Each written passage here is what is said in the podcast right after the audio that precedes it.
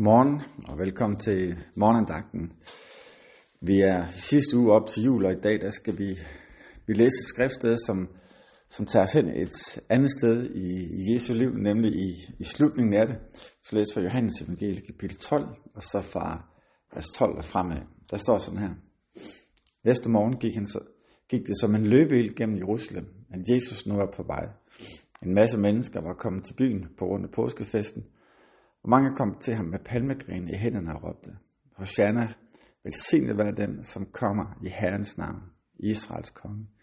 Jesus fik fat i et æselfelt og satte sig op for at nyde det. Derved blev det skriftord opfyldt, som siger, Frygt ikke Jerusalem, se din konge er på vej, og han rider på et æselfølge. Hans disciple forstod ikke på det tidspunkt, at det der skete var en opfyldelse af skriftens profetier.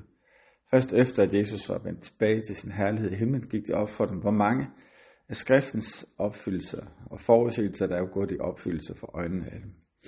Alle de, der har været vidne til, hvordan Lazarus var blevet kaldt ud af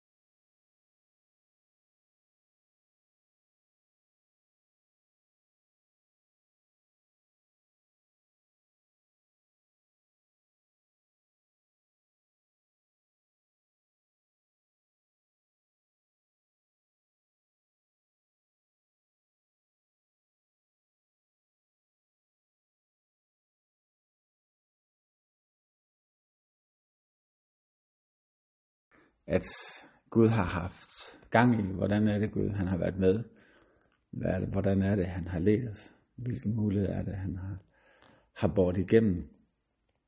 Og ofte er det der, vi kan komme til at opleve en taknemmelighed og en forståelse af, hvordan Gud han, han virker igennem alt på måder, som vi ikke har, har tænkt, eller som måder, vi ikke selv havde, havde forudset.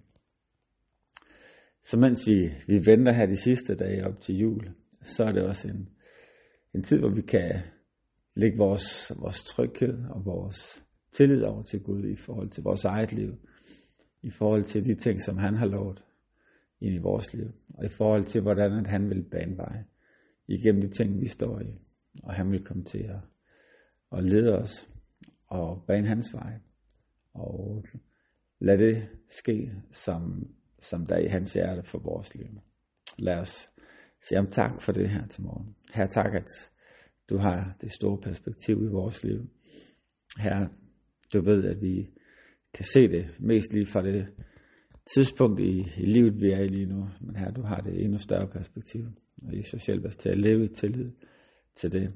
Hjælp os til at, at tro på, hvordan du baner en vejen også for os. Tak, at du er kommet som kongen, og den, som har besejret døden og givet os livet. Her hjælp os til at læne os ind i det, læne os ind i det liv hver eneste dag her, i Jesu navn. Amen. Amen. Kan I have en dejlig dag.